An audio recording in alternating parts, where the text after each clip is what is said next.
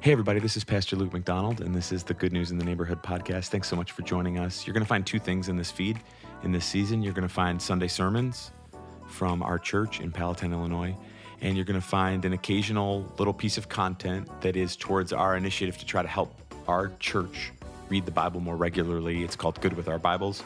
We're trying to read the Bible regularly, and we're trying to interpret it accurately. And that's what you're going to find in this feed. We are a multi ethnic, Bible teaching, life giving church. This is our little theme song that you're hearing in the background. And uh, it helps us, anything you do, rating the podcast, sharing it, all that stuff helps the word get out.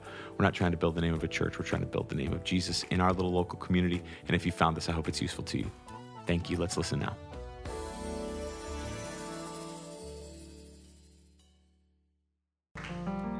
We've got a long way to go this morning still. We're thankful that you're here. You have uh, you've shown the priority of uh, honoring God with your Sunday uh, by not allowing the snow or the thing with the time, whatever that is that I can't remember. Remember, you used to have to like know about it, and then we all got cell phones, and it just kind of figured it out for you. So then it's fine now. You've shown priority.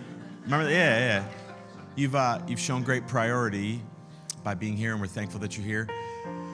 Uh, so this past week, I was. Um, uh, there's a woman who comes on Thursday nights, and uh, she is great with child, as the scripture would say.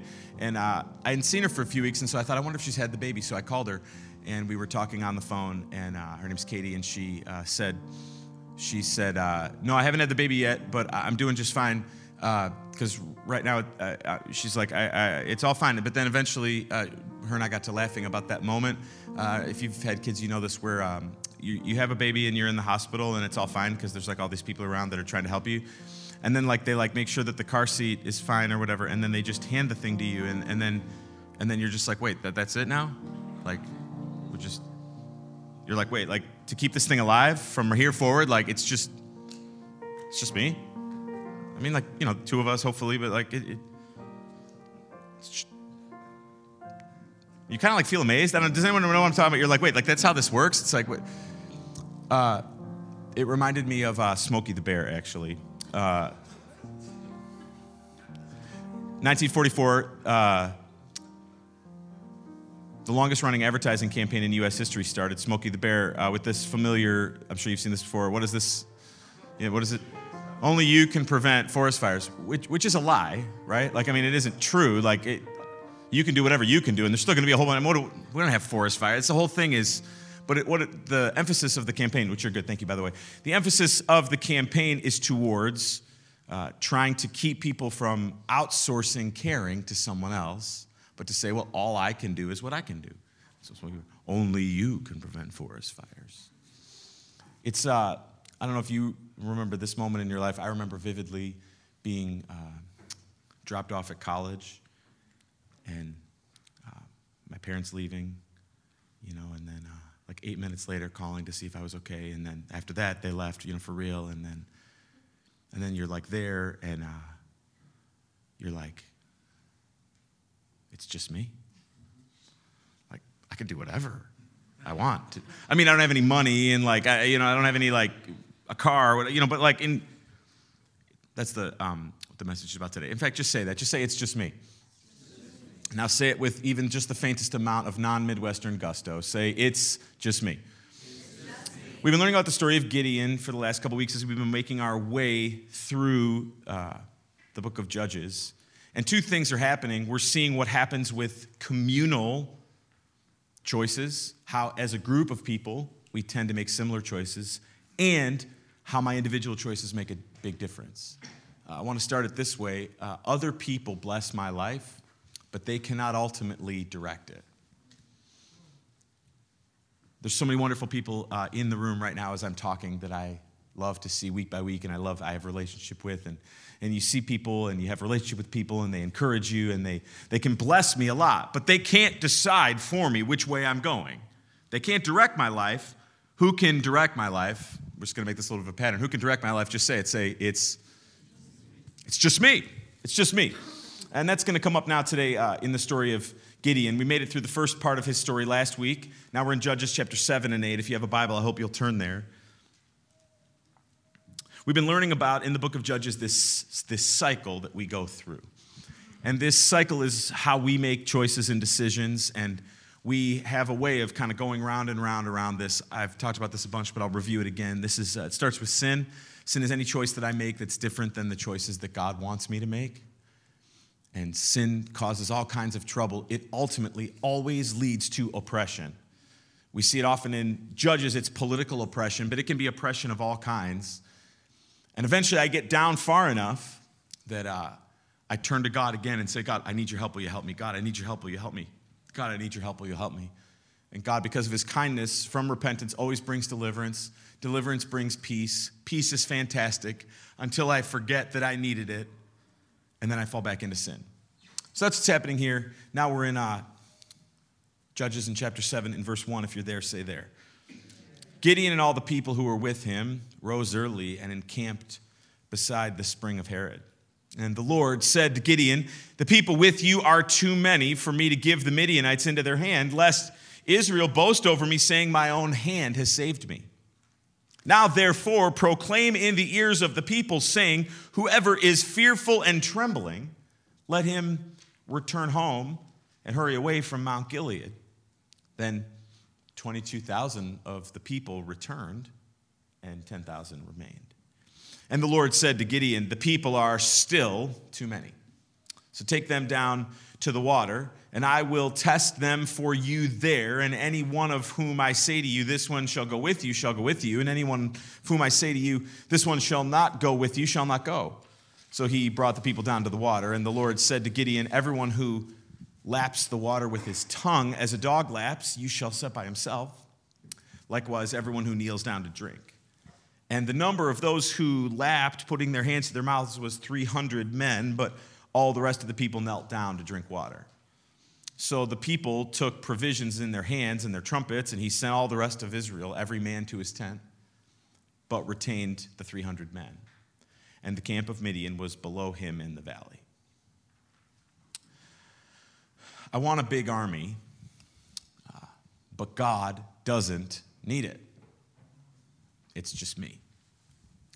So, what happens here is uh, we're going to find out in a second that the people of Midian, who Israel's about to battle against, there's a war coming. That's what's about to happen. There's a fight, a battle is about to go. And on one side, there's 120,000, and on the other side, there's 30,000. And God looks at the situation and says, Now, I actually think this 30,000 is too many because you might think if you won the battle that you won the battle because you're like a good army. So we're going to thin this thing out just a little bit so that you'll know when we win the battle, and we are going to win the battle. You'll know that when we win the battle, we didn't win the battle because you're a good army. Uh, we won the battle because I'm God and I'm on your side, is what he's saying. So he puts like a test in there and he says, All right, just start by this saying, like, hey, if you're afraid, you're good. You can go. Kind of gutsy, like, I don't, you know, ancient world, they didn't know maybe if it was like, if you're scared, say you're scared, and then they were just going to kill him. I don't know. But it says 22,000 of the 32,000 were like, scared? Awesome. Okay, cool. And then they left. And then he's like, all right, but 10,000, 10,000, maybe still too many. So we're to do this other test. So they're like soldiers, so we're to go down to the river and give them something to drink. This is the ancient world, so everybody wasn't wearing, you know, carrying around like a metallic canteen that can also be used in a weapon in case of emergency that they got for free at like a golf outing or whatever. This is like water, you know, it's pretty sacred. So they, they get down to the water, and there's two options.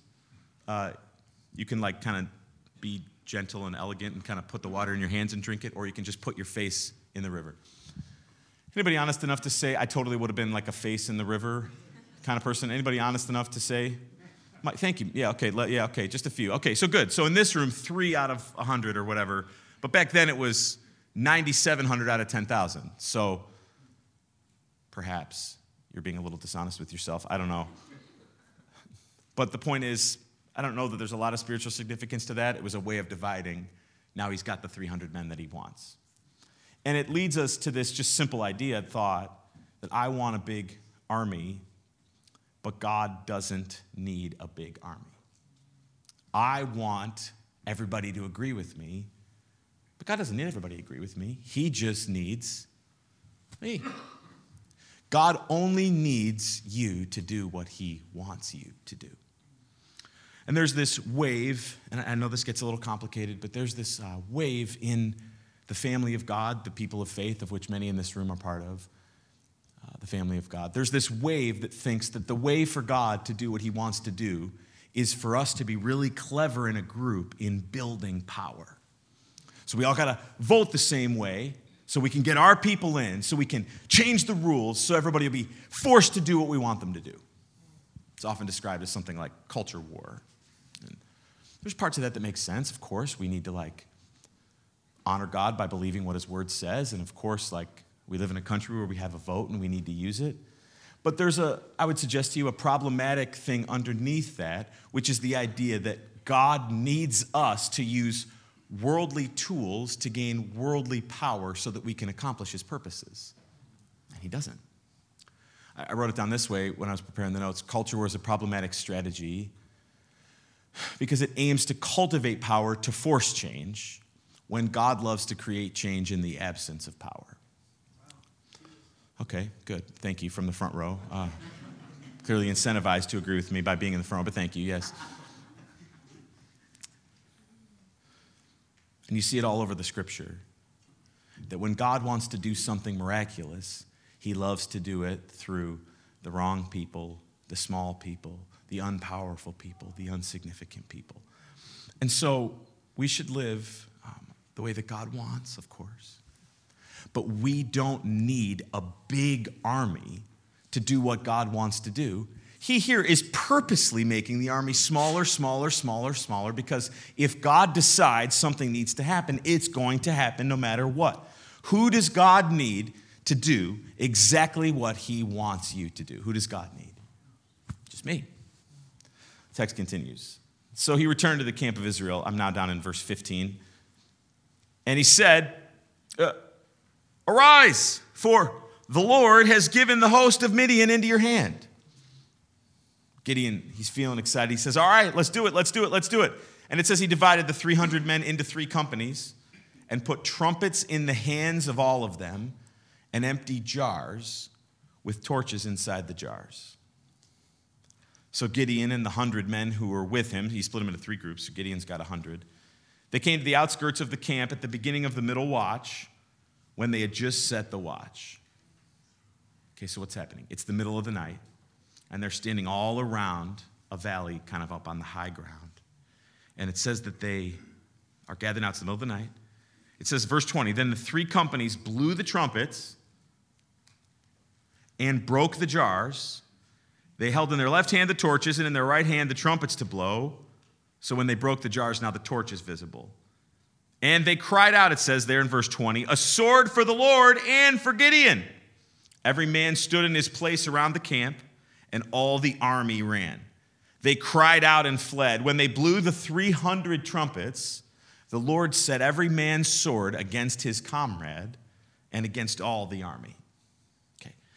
Uh, this is amazing. Just try to get this picture in your head of what happened. This really happened. This isn't like, you know, a Marvel movie or some like weird fantasy deal, Lord of the Rings, whatever. This is real. This really happened.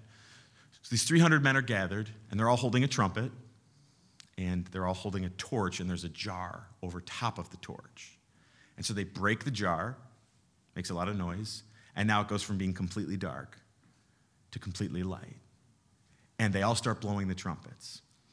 So if you were awoken from a deep sleep and you were part of an army, and all of a sudden you heard all these trumpets blaring and looked and saw all these torches all around you, here's the key question How many people does 300 people look like?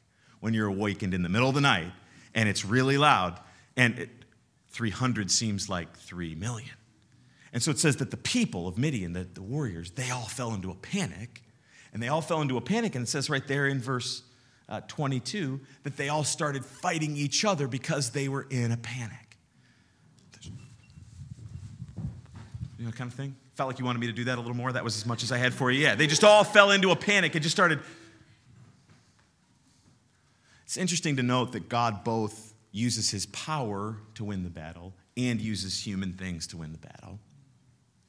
It's a miracle what happens. So we're going to see that that's the beginning of the end of the army of Midian for this era. They start destroying each other, and now God's people are going to win the battle because they followed his instructions. Just say it. Just say miracle. It's amazing, amazing, amazing, amazing miracle happens here. But something else slips in that is here, and it's going to be here from the rest of the story. Just look back for a second at the end of verse 20. It shows up a couple times in the passage. I want to point to this one.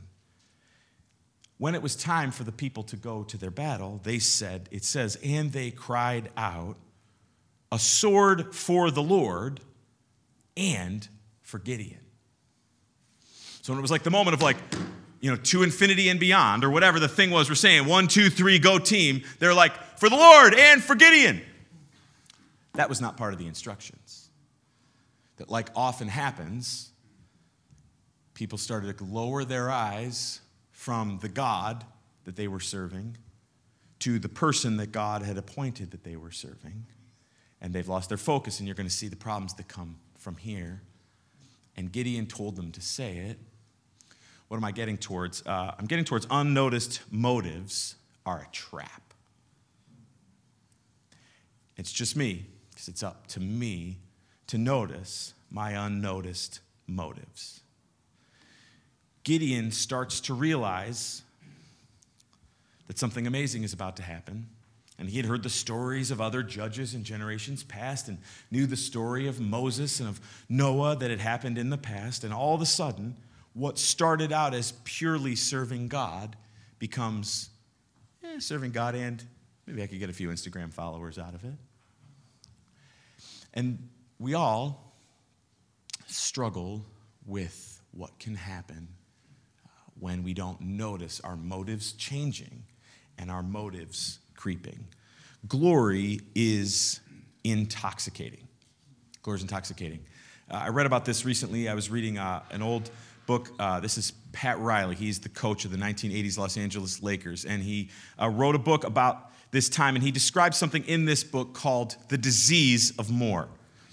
He talked about how after the first time his team won the championship, everyone on the team noticeably but slowly shifted into a more selfish mode. They had sublimated their egos to win as a group. Now they wanted more shots, more commercials, more money, more, more, more, more. You can take the picture down. There is something that happens to each of us as we reach goals, go after things, seek after what God has called us to do, that over time it becomes easy for our motives to morph. I wrote it down this way Everyone wants to be a king, but God is looking for faithful servants. And we have to be careful that when things start to go well or things start to go the way that we want, that we don't slowly start to think that it's. Uh, give a few examples. Here's one. Uh, so, uh, it's a really exciting time for the church that you're part of. There's a lot of good things happening. There's new people coming week by week, there's people finding faith week by week. It's crowded, more crowded, more crowded, more crowded. And like at the beginning, there were just a few of us. And uh, we got into this building, and like a few of you I know when you got in here for the first time, you're like, Are we sure? Like, maybe can I have the offering back? It's a little iffy, you know, kind of vibe, which is okay.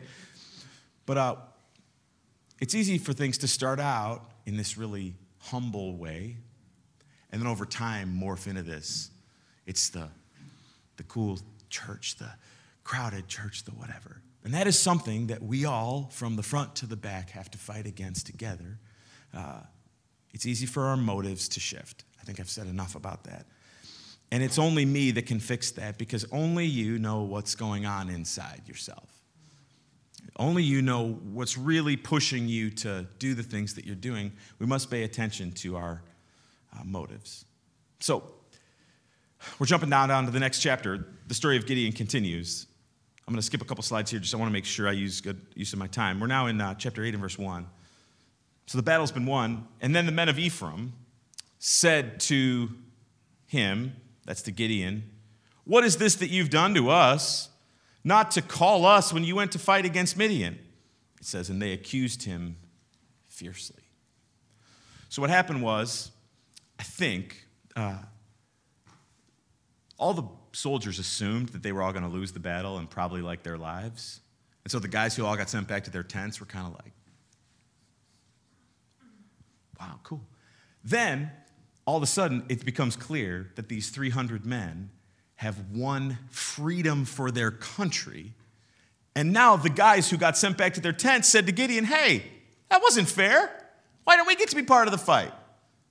Hey, that wasn't fair. How come we didn't get to be part of the fight?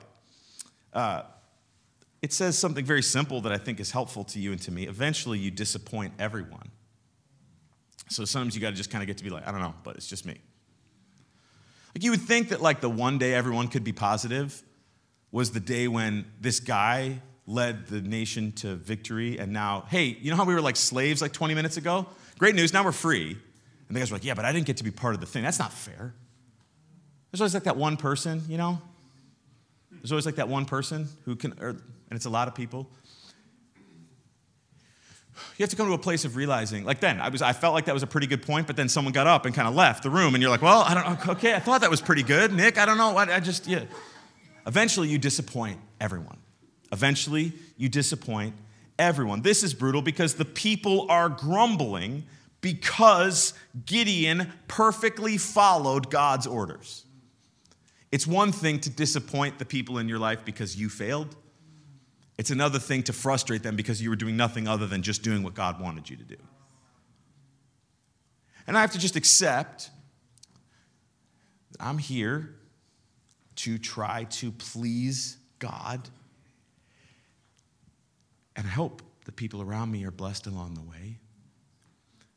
But all I can worry about is me and trying to please God and I'm going to disappoint people along the way.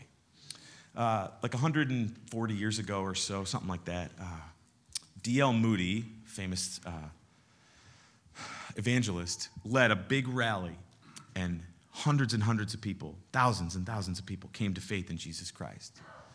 But then there were people in the local papers that were critical of the way that he preached and the beard that he wore, and he was kind of a substantial fella, and they thought, how can someone, there was a lot of criticism, and he said this, I love this. He said, It's clear that you don't like my way of doing evangelism. You raised some good points. Frankly, I sometimes don't like my way of doing evangelism, but I like my way of doing it better than your way of not doing it. Point I think is right. You're going to disappoint people along the way for good reasons, for bad reasons. All I can worry about is pleasing God. It's just me. Two things here that might be helpful to you. These are good verses if you struggle with pleasing people. Uh, 1 Corinthians chapter 4 and verse 3 says, this is Paul speaking. He says, But with me, it's a small thing, a very small thing, that I should be judged by you or by any human court. I got to turn my focus on what people think down to turn my focus on what God thinks up. Paul talks about this in Galatians 1:10 where he says, "For if I'm seeking the approval, am I seeking the approval of man or of God? Am I trying to please man?" His point being, you come to places pretty often where you have to choose am I going to do what God wants me to do or what man wants me to do? I'm going to disappoint people along the way. I have to realize that ultimately it's just it's just me. So Gideon leaves those guys, and it says he came, verse 4, to the Jordan and crossed over. He and the 300 men who were with him, they were exhausted, yet they were still pursuing. They were still trying to finish off killing all of the people of Midian. This was a constant problem for the people of Israel that they did part of what God wanted them to do and not all of it. So this they're still pursuing trying to finish the task God had given to them. Then it says verse 5, so he said to the men of Succoth, a lot of jokes are available there about the men of Succoth. I'm just going to pass right by all of them, exhibiting hopefully a lot of maturity, although I couldn't pass by without mentioning it. He said to the men of Succoth, Please give loaves of bread to the people who follow me, for they're exhausted. And I'm pursuing after Zebah and Zalmunna, the kings of Midian. And the officials of Succoth said, Are the hands of Zebah and Zalmunna already in your hand that we should give bread to your army? The army's coming through town trying to finish the job. And they're like, hey, people who were trying to free from slavery and all that, we're like super hungry. Do you have any food? And they're like, ah, finish the job, then we'll see. Down to verse 14 now, it says that he, uh, Gideon captured, after he killed these guys, he captured a young man of Succoth and questioned him. And he wrote down for him the officials and the elders of Succoth, 77 men. And he came to the men of Succoth. He really wanted to keep saying where they were from. And behold, Zebah and Zalmunna, about whom you taunted me, saying, Are their hands Are there hands already in your hand that we should give bread to you? It says there, verse 16, he took the elders of the city, and he took the thorns of the wilderness and briars, and with them taught the men of Succoth a lesson. Just read that again. He took thorns of the wilderness and briars with him, and he taught the men of Succoth a lesson, and he broke down the tower of Penuel and killed the men of the city. So we meet Gideon as a very fearful person who doesn't think he comes from the right side of the tracks and has a lot of self doubt. He wins this big battle, and people are still questioning him. And now he turns. These guys won't give him bread. These other guys said he won't be able to kill the final generals, he won't be able to finish the job. Apparently, he just like beats the tar out of all the people that doubted him. And from here till the end of his uh, life, it's a, a bit of a downward spiral, unfortunately, from here. And it's because revenge is a distraction. It's just me. Gideon loses track of the mission that God has put him towards to go grab a bunch of branches and like beat up a bunch of guys for who knows what reason. But it's because they hurt his pride. They made him angry that they wouldn't help. They frustrated him that they didn't come through. And not one person listening to me now is their best self when they have revenge on their mind. And we all have stories in our heads of people who hurt us or didn't come through for us or an ex who didn't fulfill the promises they made or still hurting us in various ways. We all have this big set of things that we're like, man, if I could just, man, if I could just. And God goes out of his way many times in his scripture to describe what should happen when we get to that place that point. Here's one good one that has an Old Testament and New Testament reference alongside of it in Romans chapter 12. Paul says, Beloved, never avenge yourself. Unless you're wondering if God's going to take care of it. He says, No, no, leave it. Leave it to the wrath of God. Now he's quoting the Old Testament when he says, For it is written, Vengeance is mine, I will repay, says the Lord. The reason why revenge, which is taking unforgiveness so far that I'm now going to make you pay as much as I can make you pay for the thing that you did for hurting me. The problem with revenge is it is never satisfied. The person seeking revenge may be able to get some part of what they want, and then they realize it doesn't satisfy. I like this. T.D. Jakes says that revenge is a lazy form of grief. You could think about that one for a long time. I feel hurt about something, so I want to make a person pay, but it doesn't actually help me change what I feel about what I lost. Charles Spurgeon, the old preacher, wrote it down this way, which I love even more, maybe. Revenge is like biting a dog because a dog bit you. Okay, why is that such a clear point? Is biting a dog back going to help?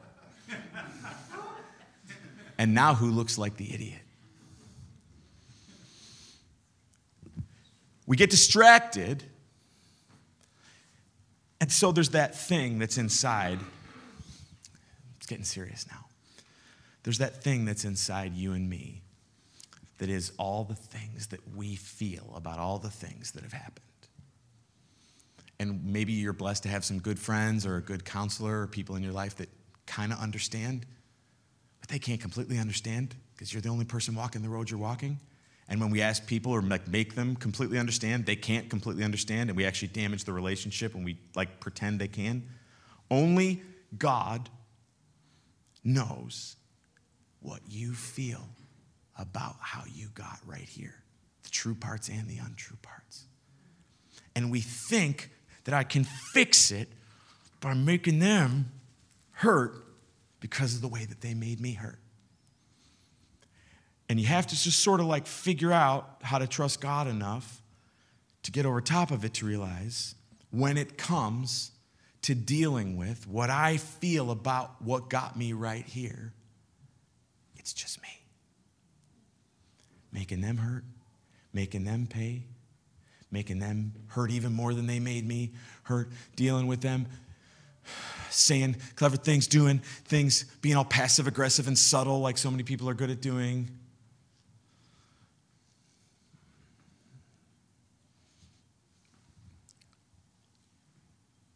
Isn't going to help. It's not going to make it different. So I have to just realize that, like, I got God with me. It's just me. So we're almost at the end now. Uh, Gideon rose up and he, he found these guys. He killed them, by the way. So they were wrong. He did kill them, Zebah and Zalmunna, and he took the crescent ornaments that were on the necks of their camels. And then the men of Israel said, verse 22 to Gideon, Rule over us and, and your son and your grandson also, for you have saved us from the hand of Midian. And Gideon said, I won't rule over you, and my son won't rule over you. The Lord will rule over you.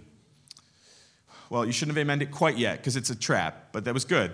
So uh, they say to him, they're being clear, they're clearly saying, We want you to be our king. And Gideon is like, I'm not going to be your king. God is your king.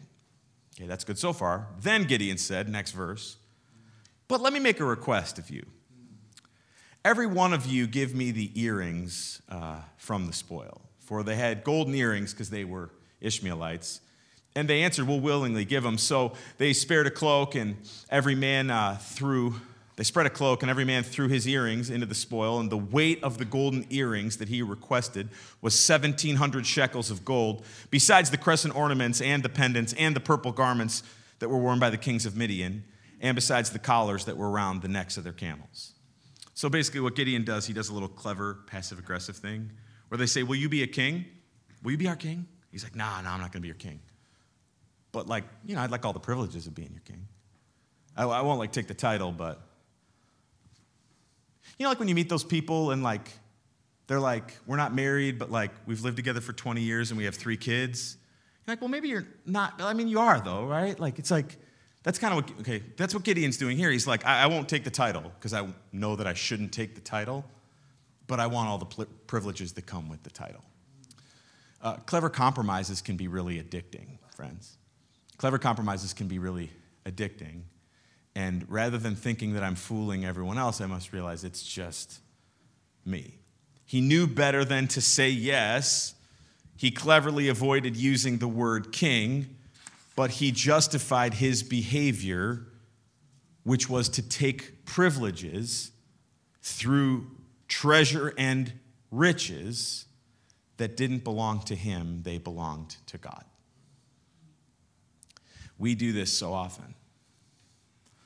So often, we fall into the trap of coming up with a way of justifying our compromises, our bad choices, and thinking that because someone else will buy the excuse that we're giving, that God doesn't see right through it. That's, uh, we try, like, I'm just going to explain it away this way.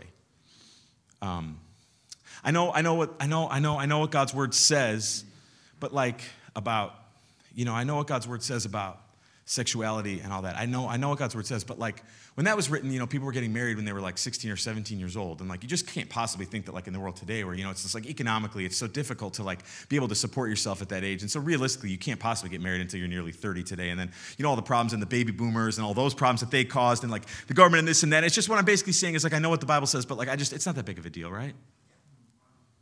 It's like a game. It's like, yeah, I know, but like, okay, but all right, but like, but like, do you know? I mean, do you know how Illinois spends our money? Like, is it really, does God really want me to give my money in Texas over to those people and all that? Have you heard about all this stuff? Have you heard about what they're teaching in the public schools today? Can you? I just can't. I just, I think all things. You know, I know, I know, I know, like what the bill says, but like, I just think if I could kind of like cut and cut and cut and cut, I really don't think I should have to pay the whole thing because, like, you know, just kind of. I could do a couple more. You want me to do a couple more? I don't really want to do any more. I'm, I'm good. I'm good. I'm good. But our ways of explaining why we're not going to forgive that person our ways of explaining why the stuff that we're looking at isn't stuff that Christians shouldn't be looking at. Our ways of saying, I know what I should do, but when I give you my little spiel that I've kind of crafted, here's why I shouldn't have to. Sometimes you can put that over on people, right? Sometimes people will buy your excuses. But God sees right through it. And the relationship that really matters is the one with God and me. So I'm out of time. I want to get to the end now.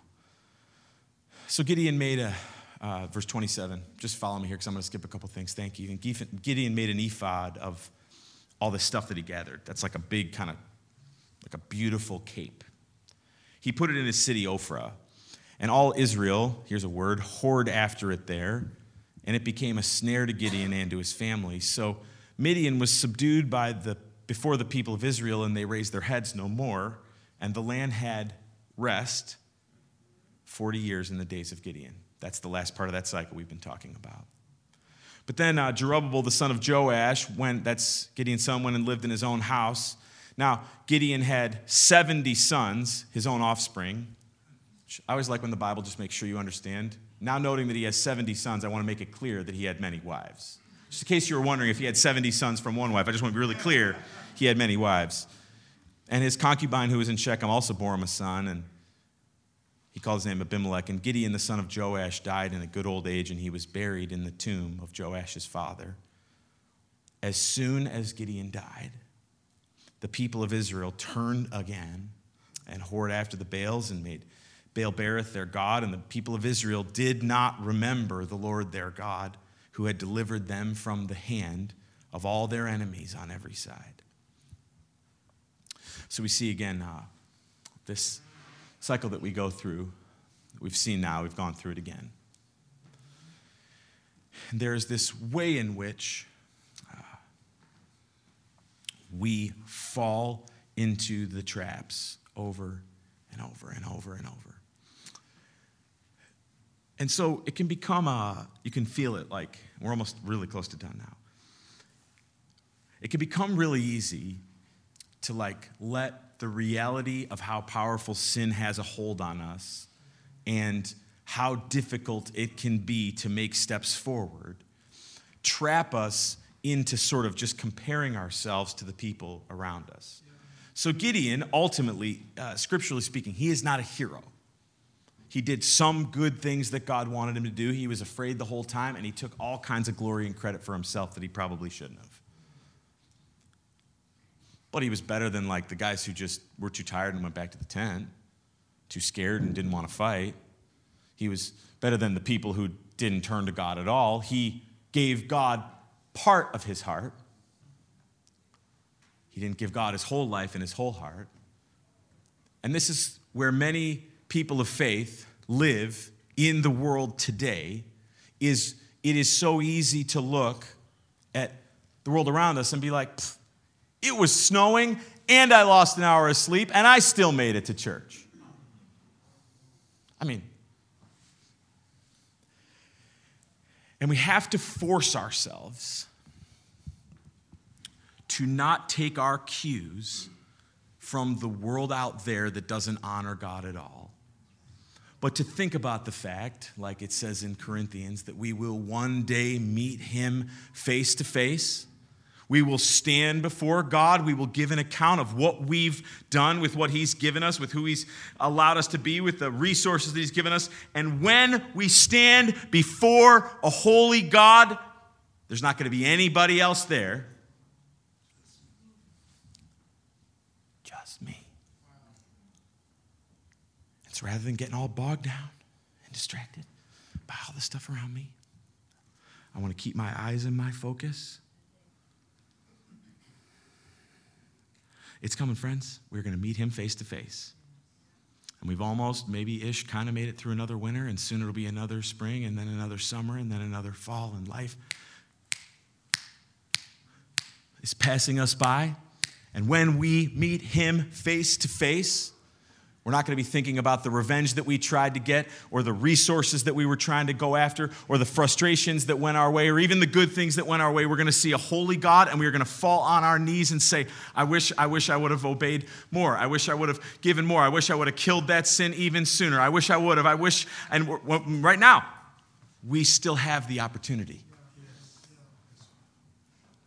We're breathing, and God is with us, and it's not over. And I pray today, if you hear his voice, you wouldn't harden your heart. There's been a lot of things that we've talked about today, and I hope that something has, the Holy Spirit is speaking to you through it. We meet him face to face. It's just me. Would you bow your head with me?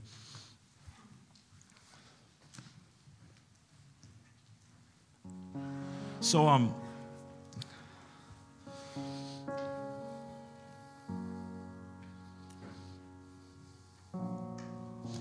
Lord, I'm just asking by faith that you would uh,